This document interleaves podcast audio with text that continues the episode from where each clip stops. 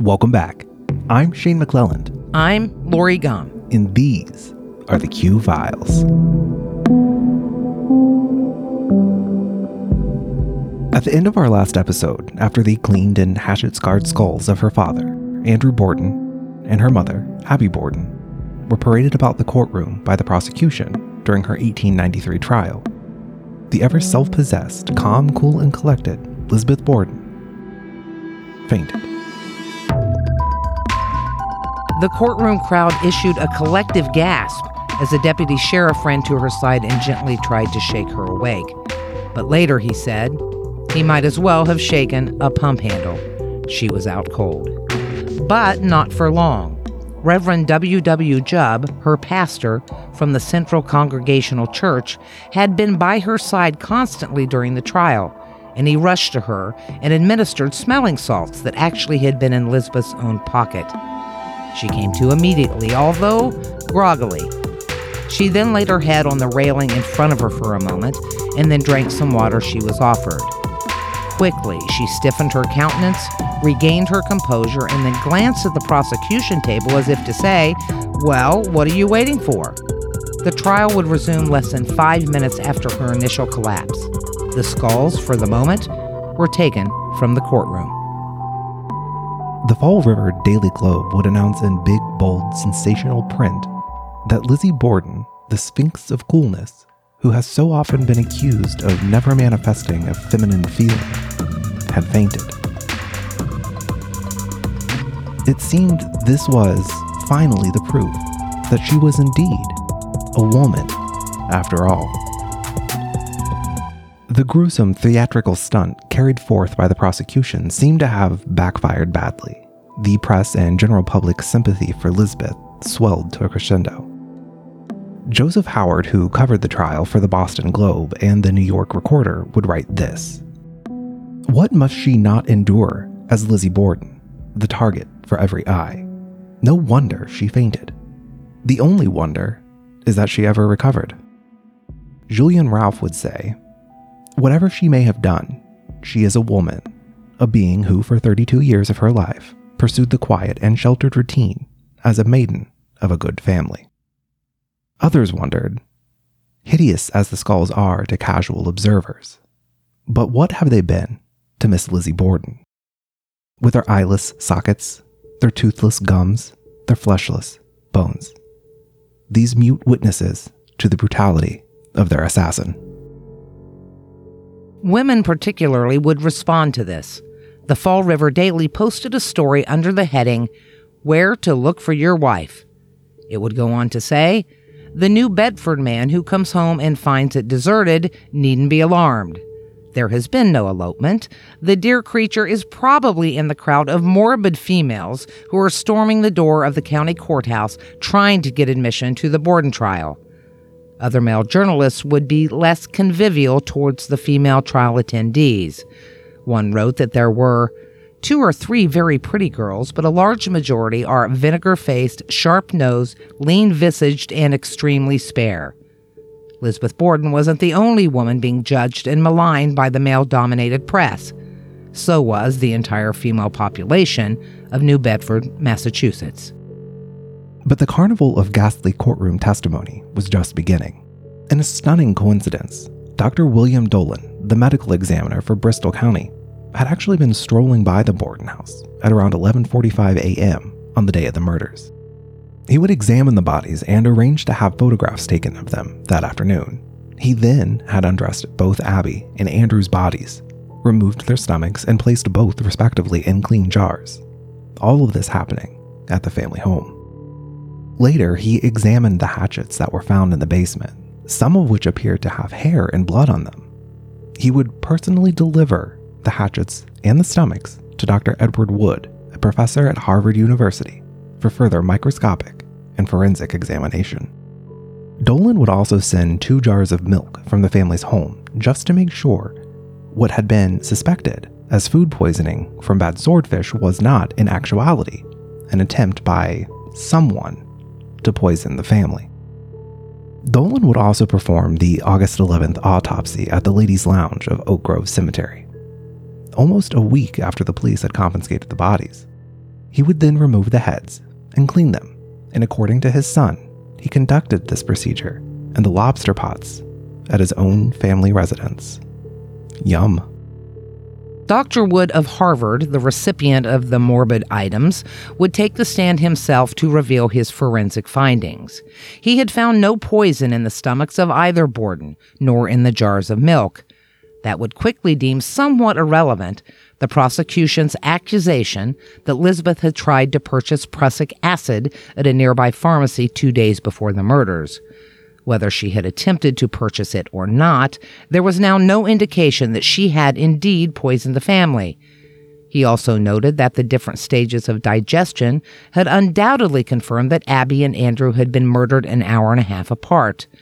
One interesting notion that was not addressed at the trial was the fact that had Andrew been killed before Abby, there is a great likelihood that Abby's family could have laid claim to Andrew's fortune. What a lucky coincidence for the defendant. Then Dr. Wood turned to the hatchets.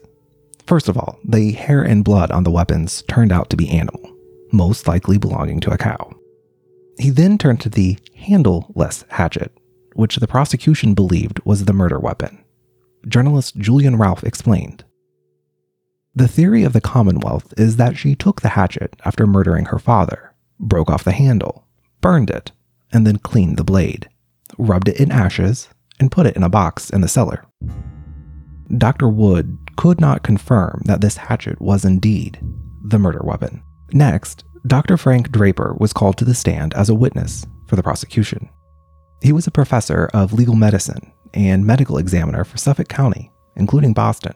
He had been at the autopsy conducted by Dr. Dolan and would be considered an expert regarding the hatchet scars on the skulls.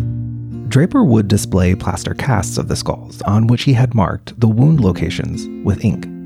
Luckily, it was time for a recess, and it was decided that Lizbeth would be allowed to sit outside of the courtroom as the latest skull presentation proceeded.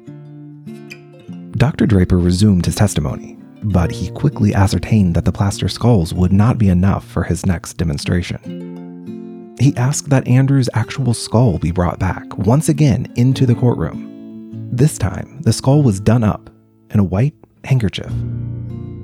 It had actually been added to keep Andrew's jaw, now unattached by skin or muscle, to stay connected to the skull. But it didn't work. Andrew's skull was placed upon a stack of books, and the old man's jaw sagged back and forth in a grisly suggestion of speech. Journalists would further document the moment like this Spectators caught their breath and then exhaled in a gasp that swept the courtroom like a sigh. Was Andrew trying to testify? But Dr. Draper's presentation was not over. He cheerfully started slipping and sliding and fitting the blade of the handleless hatchet into the actual wounds in Andrew's skull. Occasionally, he would leave the blade sticking in it and then parade it around the courtroom. It would seemingly be an er version of the if it doesn't fit, you must acquit moment, which would come to exemplify another trial of the century 102 years later. That trial would also explode national, social, and political constructs, beliefs, and paradigms, this time not regarding gender, but race. Both trials would establish new heights of journalistic sensationalism and national obsession that would redefine their eras and continually reinvent and deepen our own sordid and sullied relationship with the evolving power of the media. The striking similarities of these two trials are stunning, but we digress. The handleless hatchet blade would fit into Andrew's dry, bony wounds, and Dr. Draper would add voluntarily that the blows could have been produced by the use of an ordinary hatchet in the hands of a woman of ordinary strength.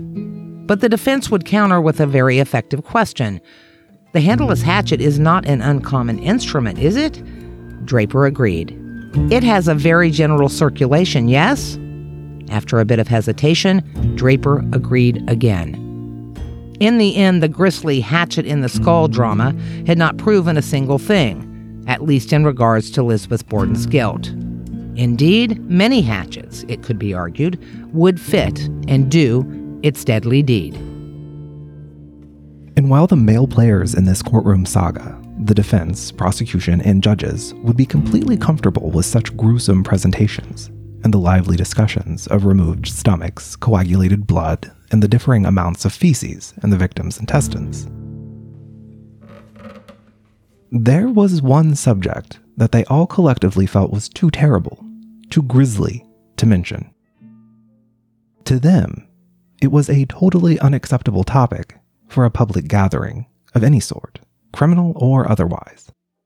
We must say, we too have considered leaving out this aspect of the trial and evidence, as we also believe that it just may be too shocking, too uncomfortable, and too terrifying for our listeners. But here we go. We caution that the more easily disturbed listener consider skipping the next few minutes of this podcast. That unmentionable subject was menstruation. We know, we know, just take a long, deep breath. Dr. Wood had not only been sent hatchets and stomachs to examine, but he had also been sent the dress Lizbeth had been wearing on the day of the murder, and he had found blood. The courtroom gasped. He continued that he'd found a tiny blood spot measuring exactly 132nd of an inch on the underskirt of the dress. The defense followed up, quickly asking, could he exclude the fact that it might be natural blood? Wood said he could not. Then the defense took one step into the dark abyss. Could Dr. Wood exclude menstrual blood? No, Dr. Wood responded. He could not. That was the end of the discussion. Journalists would convey the moment to their readers this way The defense claim, for reasons not necessary to publish, that the blood is natural. And there had been another stunning piece of evidence that the prosecution did not have the stomach to pursue. Immediately after the murders, police found rags covered in blood in a pail in the cellar of the Borden home. When Lizbeth was questioned about it by the police, she did not answer and only referred them to Dr. Bowen, who would declare that it had been explained to him and was all right. But when Bridget Sullivan was questioned about the bloody rags the day of the murders, she said she had not noticed the pail until that day, and it could not have been there for two days, as Lizbeth would claim, or she would have seen it and put the contents in the wash. Lizbeth herself would admit in her inquiry testimony that at the time of the murders, she had indeed had the fleas, a local euphemism for menstruation. And no, we have not yet been able to ascertain the etymological origins of this social code word, fleas. Good golly. A bloody pail of rags found in the cellar immediately after the murders would seem to have been the smoking gun evidence of which any prosecutor would have dreamed. They indeed introduced the evidence during the trial, but only in this vague way. It is agreed that the pail contains the napkins, which had been worn within a day or two by the defendant, ordinary monthly sickness. And as to that fact, that is all we propose to put into it we do not care to go into details. Then, they dropped the subject, along with the matter of the blood spot on Lizbeth's dress. The discussion of menstruation was simply just too much for them to handle. And that is interesting also because current medical and psychological treatises about women and menstruation would claim that women were particularly susceptible to hysteria and emotional unbalance during their periods. Prominent Austrian criminal psychologist Hans Gross had argued that menstruation made women more open to forbidden and violent impulses. Gross would write Menstruation may bring women to the most horrible crimes.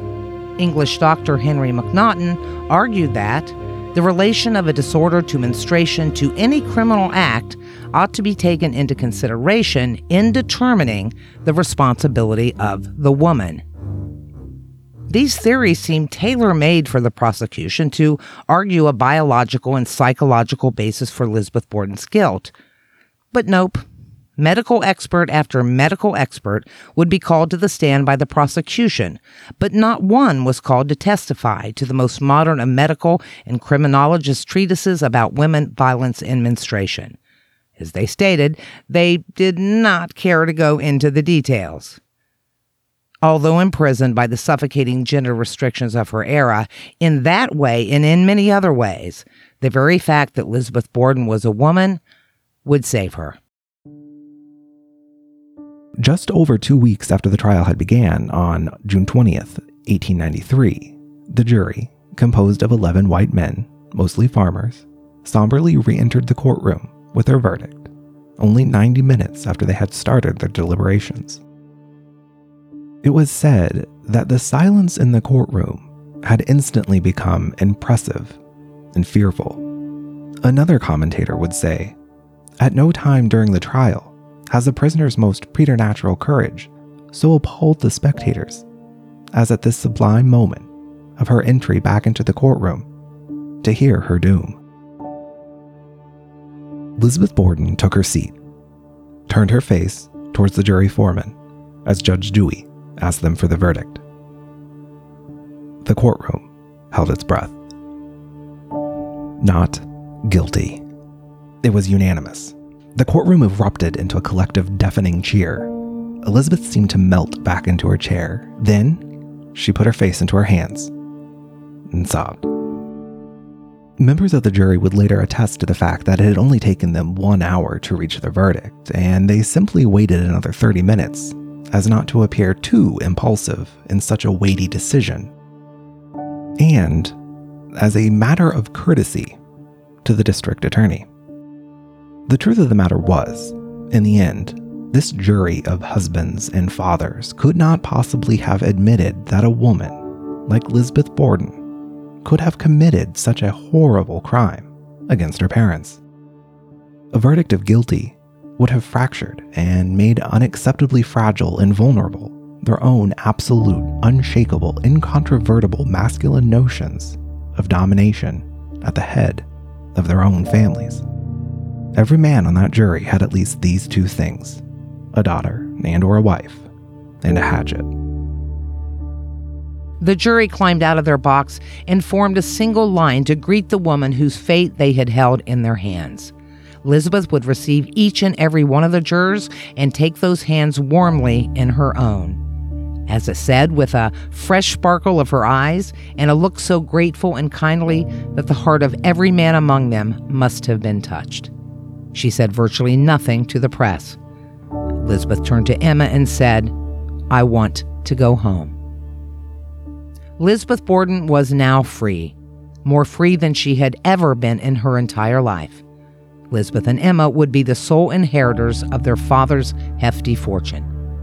It was over.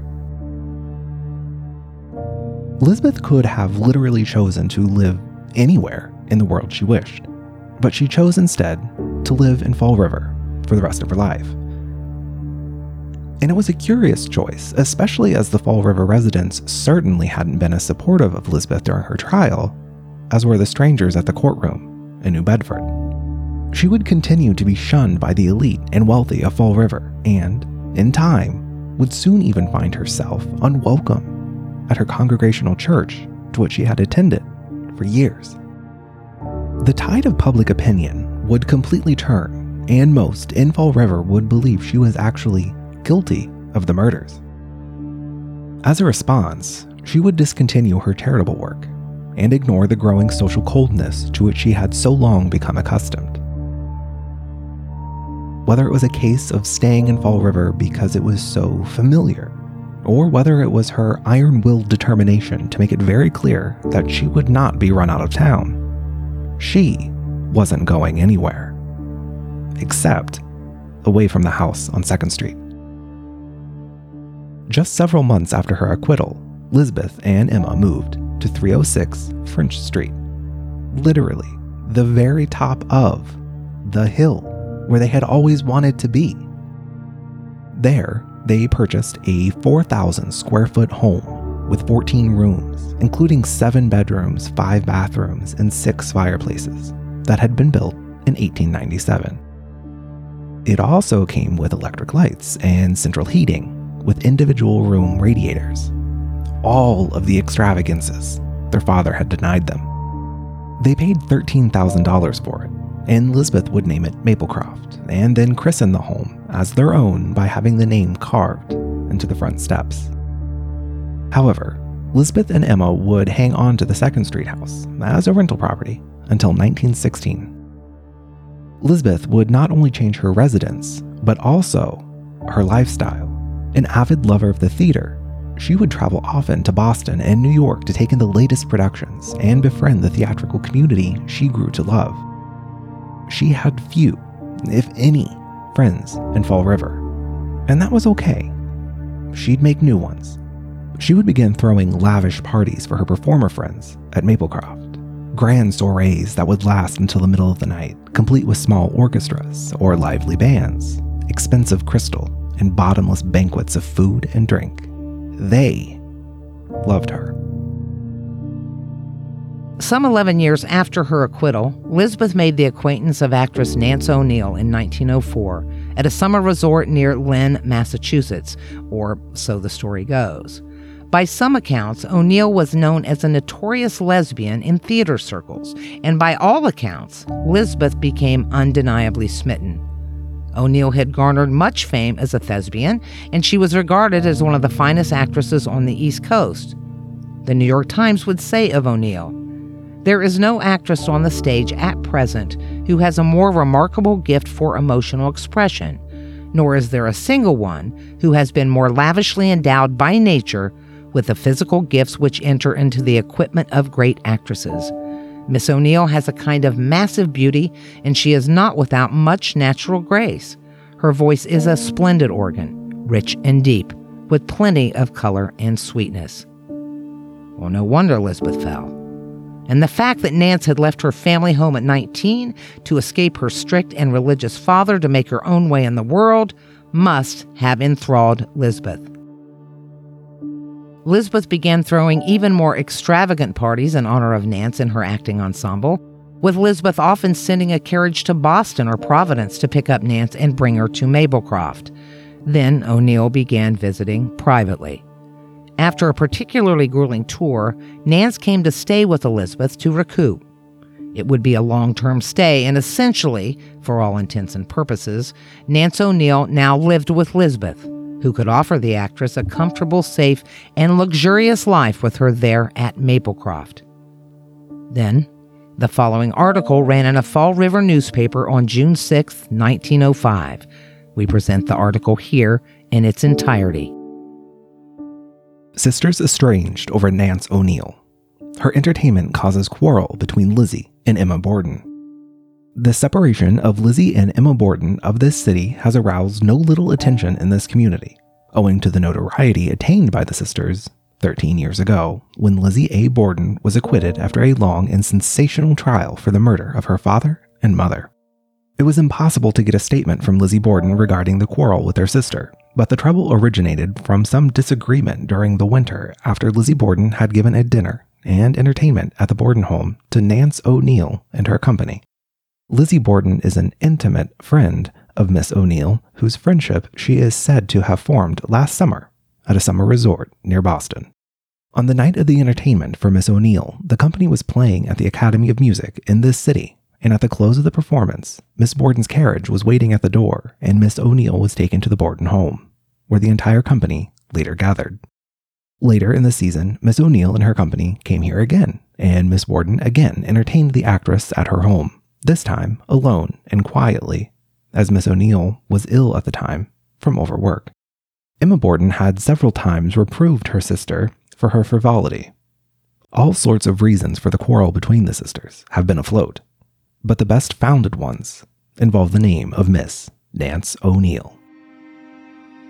It is reported that Miss Lizzie Borden is to write a play for Miss O'Neil, but Miss Borden declines to either affirm or deny the rumor. Emma Borden indeed moved out of Maplecroft and never saw Lizbeth again for the rest of their lives. Sometime later, Emma would give an interview to the Boston Sunday Post where she said, The happenings at French Street House that caused me to leave, I must refuse to talk about. I did not go until conditions became absolutely unbearable. Then, before taking action, I consulted the Reverend A.E. Buck. After carefully listening to my story, he said it was imperative that I should make my home elsewhere. I do not expect ever to set foot on the place while she lives. Think about it. Together, they had made it through the gruesome death of their parents, the grueling trial, and then finally ended up living out their wildest dreams at Maplecroft. What could have possibly made Emma leave and both sisters to refuse the presence of each other for the 22 years that remained of their lives? And why had Emma needed to take counsel with a minister before she decided to leave? This to us is very compelling evidence that Emma left because she could not tolerate her sister having a lesbian affair it all makes perfect sense.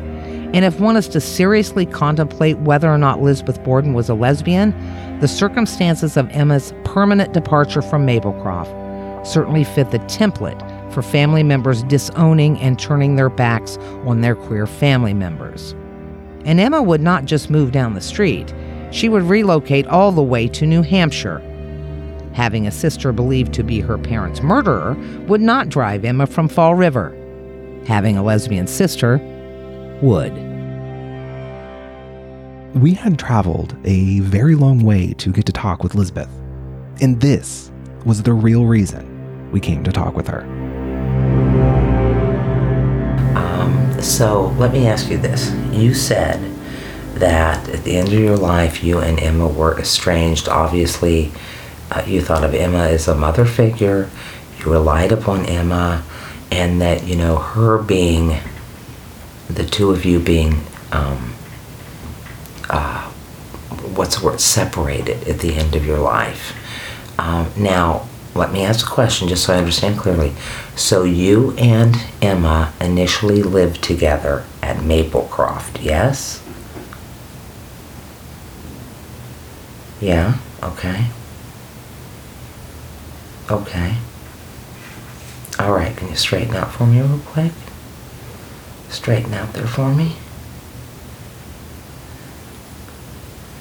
Go to a neutral position so that we can talk a little bit more. Straight out for me so that I understand your answers to your questions. I'm going to ask you something very directly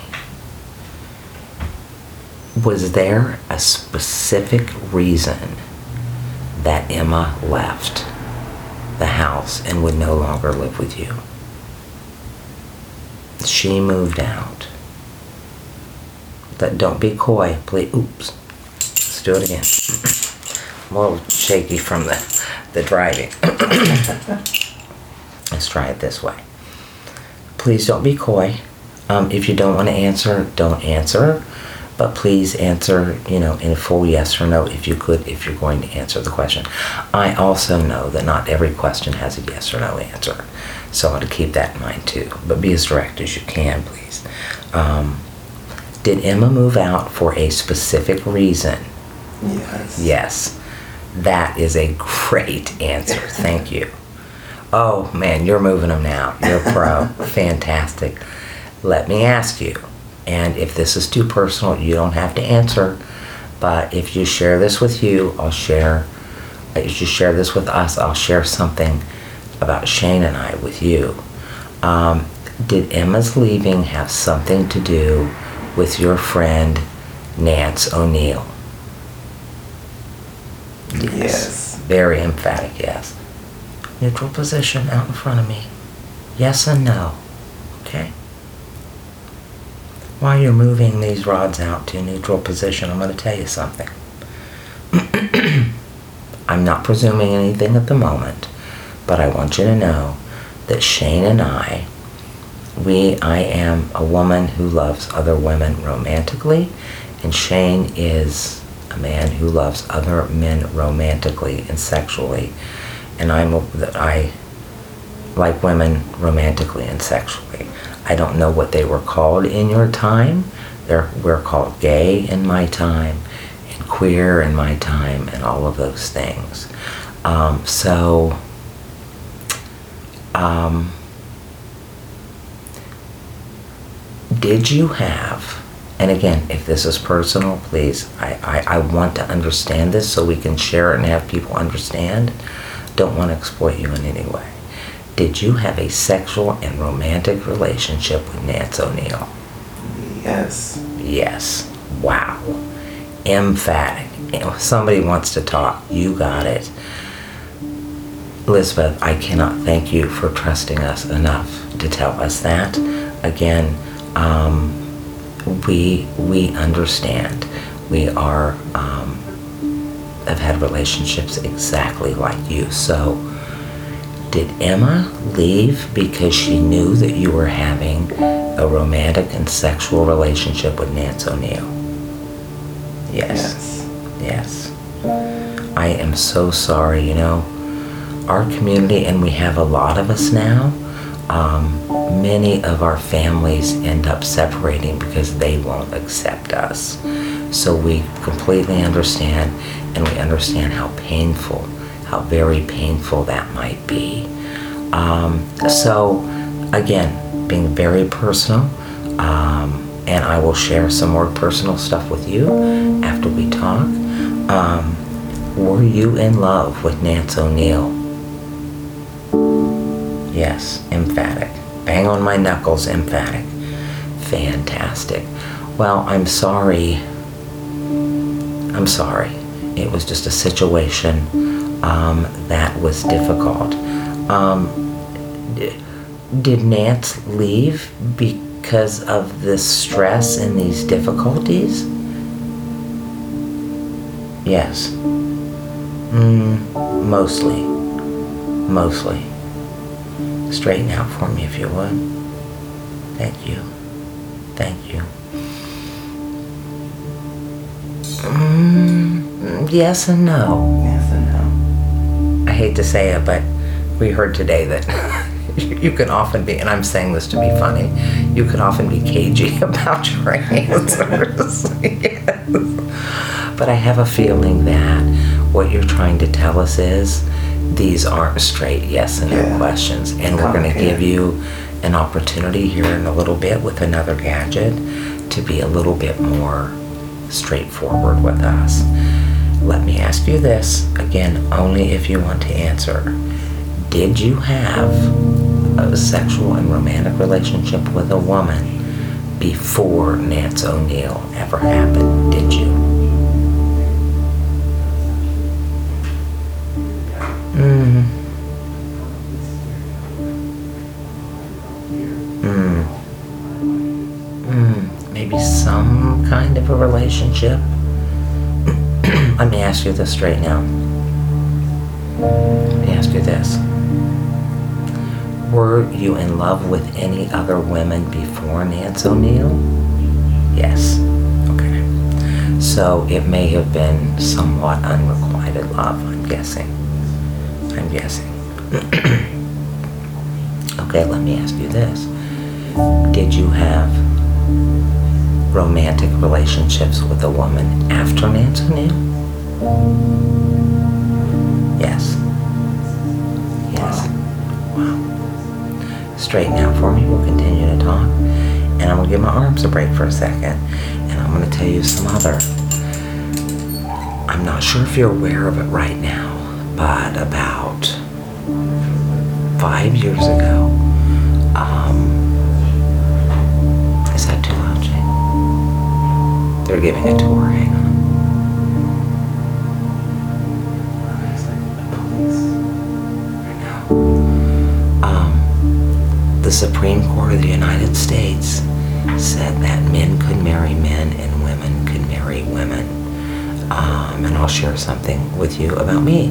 So um, I got married uh, to a woman um, a couple of years ago, um, a Methodist minister at that, and um, it didn't work out either. So there's nothing to be ashamed about it um, not working out. So the really cool thing is, not only can lesbians get married now, but they can also get divorced.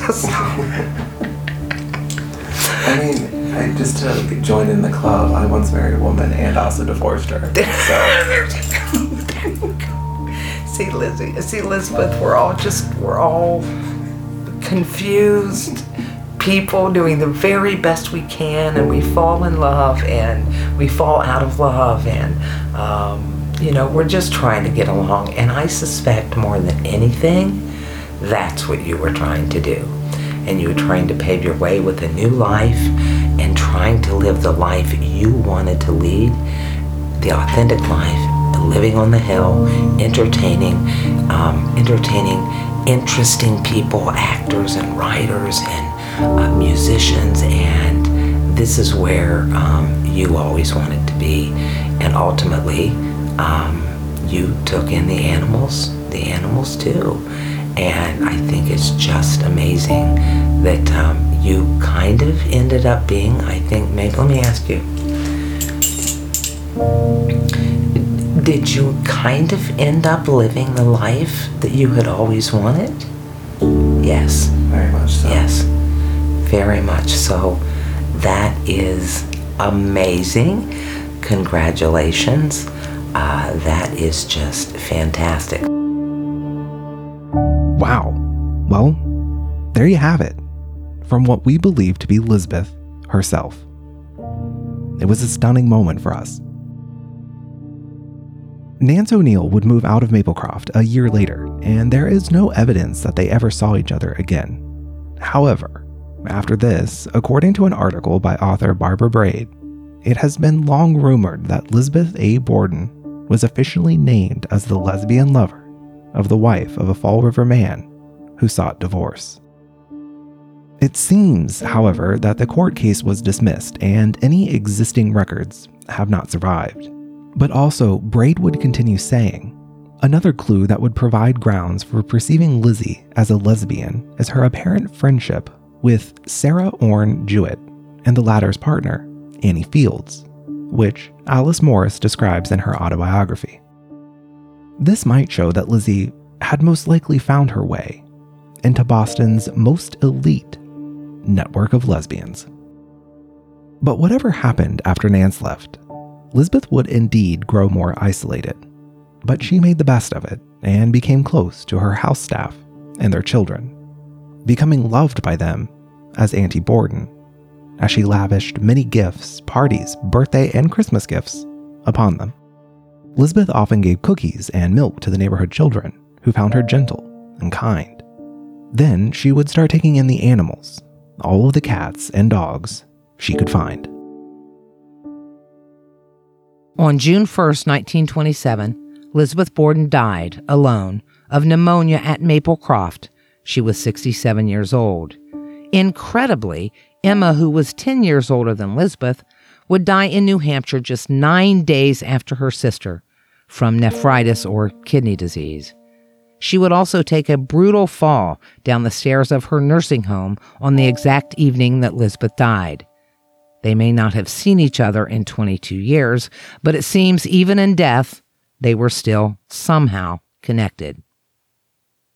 Both sisters would be buried at their family plot in Oak Grove Cemetery next to their father, their stepmother, and their infant sister. Elizabeth's grave would be bricked up from the moment she was buried to prevent intrusion by morbid souvenir seekers. In the end, one might say that the Borden family would once again end up sharing the same close, intimate sleeping quarters, just as they had done in life with such disastrous consequences. But this time, forever. Emma would leave Lizbeth $30,000 in her will. At the time of her own death, she was not aware that Lizbeth had already passed. Lizbeth left her dear sister nothing. She instead would give $500 in trust for perpetual care of her father's grave and the bulk of her still hefty fortune to the Fall River Society Animal Rescue League. She gave it all away to the cats and the dogs. What a lesbian thing to do. And in the end, you all must be wondering whether or not we believe she did it. Well, we do. We also believe that she pulled it off with Bridget Sullivan as her co conspirator. If Lizbeth did kill her parents, there is no way that Bridget could not have known. One word from Lizbeth would have sent her to the gallows, and there is no doubt she understood that. She had no choice but to collaborate. During the many discussions of this trial over the years, some have noted that two doctors already lived right next door to the Borden house, one Irish and one French Canadian, both Catholic. It has been surmised that Elizabeth's own xenophobia was the reason that she sent Bridget for the Protestant family physician, Dr. Bowen, some several blocks away. We disagree. By sending Bridget to get Dr. Bowen, it gave her a reason to at least be gone for a short time from the house and get rid of Lizbeth's clothing and or the real murder weapon. Coincidentally or not, Dr. Bowen was not at home by the time Bridget reached his house. And it was said she waited for him. That gave her even more time. All of Fall River was surrounded by water, and a short detour by Bridget could have easily ridded them both of the most incriminating of evidence. A pail of bloody rags could not have been gotten rid of quite so easily. We also contend that this might have simply been a crime of passion, with the rage Lizbeth must have felt after overhearing the conversation between Uncle John and her parents. It might have been that Lizbeth confronted Abby while she was making the bed in the guest room about Andrew's decision regarding their inheritance. One can only imagine if Abby had said something dismissive or provocative, such as, Well, if you don't like it, go get married. Abby herself had been 37 when she'd married Andrew, five years older than Lizbeth was at that time. That might have done it. Because we offer this Abby was killed with 19 blows. 19 blows. That is not just an act of killing, that is an act of pure rage. One can imagine Bridget running into the room with a bloody Lizbeth standing over a dead Abby Borden. From that moment, Bridget and Lizbeth would be bound together. Whether it was loyalty to Lizbeth or the fact that Lizbeth could, with one word, send Bridget to the gallows, we'll never know. Then, at that point, Lizbeth would have had no choice but to also kill her father when he came home unexpectedly. There would be no way to explain to him why Abby's dead body was laying on the floor in the second floor guest room. He was quite aware of the deep animosity Lizbeth had for Abby he would know she had done it. We actually believe this scenario is more likely than a premeditated murder plot by Lizbeth herself. So, after talking with Lizbeth all evening, we decided to press our luck just a little bit and ask her directly about the murders. Lizbeth herself would confirm our suspicions. I just, before we go, and again, we didn't come here to talk with you about the murders, but I would like to throw one thing out there before we go that we think maybe it's Shane and ours, Shane and my, I'm sorry, it's been a long day, Shane and my idea about what happened. Would you mind me conjecturing? Yes, okay, fine. Um, you know, here's what we think. We think that you did indeed, um, maybe in a moment of rage, um, go in and kill your stepmother, and that Bridget saw you do this. Um, therefore, you made it very clear to her that, you know, no one was going to believe her, more or less, as an Irish American immigrant um, taking on a Borden family. Um, let me ask you very, very plainly Did Bridget know that you had murdered Abby?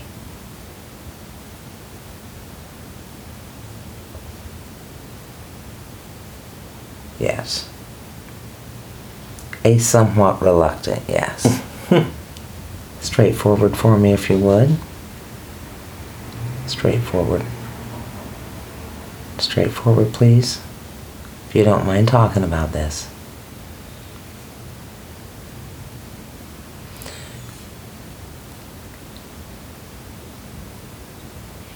No. Is that no, you don't want to talk? No. And she would not say another word. After the trial, Bridget would move as far away as she could from Lizbeth in Fall River. She would visit Ireland to see her family and supposedly stocked up the family farm with horses, cows, pigs, chickens, and sheep. She would then return to the US and relocate to Montana, far beyond the hooks of the Borden family, and even beyond the arm of the law. Where would she possibly have gotten all of the money to do this? Well, on her deathbed in Anaconda, Montana, in 1947, she called a dear friend, or sister, it's not entirely clear, to her bedside and told her that she had something important to confess.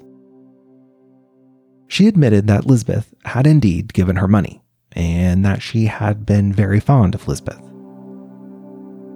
She also confessed that she had changed her testimony to protect Lizbeth and wasn't as forthcoming and honest in her testimony as she should have been. This information was first reported in the book Lizzie Borden, The Untold Story by Edwin D. Radin, published in 1961. Historians and trial aficionados seem to be split as to its ultimate veracity. Oh, and do we believe that Lizbeth was queer? We say guilty, 100%. Some years before she died, Lizbeth had this poem carved into a mantelpiece in Maplecroft. Old time friends and twilight plays, and starry nights and sunny days come trooping up the misty ways when my fire burns low. And so, at the end of our long and extraordinary evening in the bedroom suite of two extremely remarkable sisters, we ourselves couldn't help but also wax a bit lyrical. And we go out and talk to a lot of entities. The places where things have happened that are extreme and I think energy's still there. Your energy's still here. Emma. And here we are in your rooms, like, it's pretty incredible. Was standing over there by the window a few minutes ago thinking, bet you looked out this window, you can see Jupiter tonight, one of the stars. Like, wow, I bet Elizabeth stood here at the window and looked up at these stars too and wondered what her fate would be. Thanks so much for listening. We also want to acknowledge author Cara Robertson in her book, The Trial of Lizzie Borden, of which we relied on heavily for much of the facts presented here in these episodes. Robertson's vast research and objective documentation of the Borden story has quickly made this the quintessential book regarding the subject, and we thank her for it. Join us again on November 22nd for a special conversation on Lizzie Borden with Lee from the History is Gay podcast. Here's a quick preview. She had basically a giant dildo. There's there's like in in the like uh in the um in the legal proceedings they talk about this like this this leather uh leather and cotton stuffed instrument that was mind you the size of an arm is what they said. Um, yeah, so like like one of my favorite favorite editing notes I've ever taken when I was like going through and editing an episode is I just have a note in that uh, Audacity file that just says Katarina Hetzeldorfer and her arm-sized dildo. This show was created and produced by me, Shane McClelland, and Lori Gum. Until next time, friends. Be weird. Stay curious. These are the Q Files.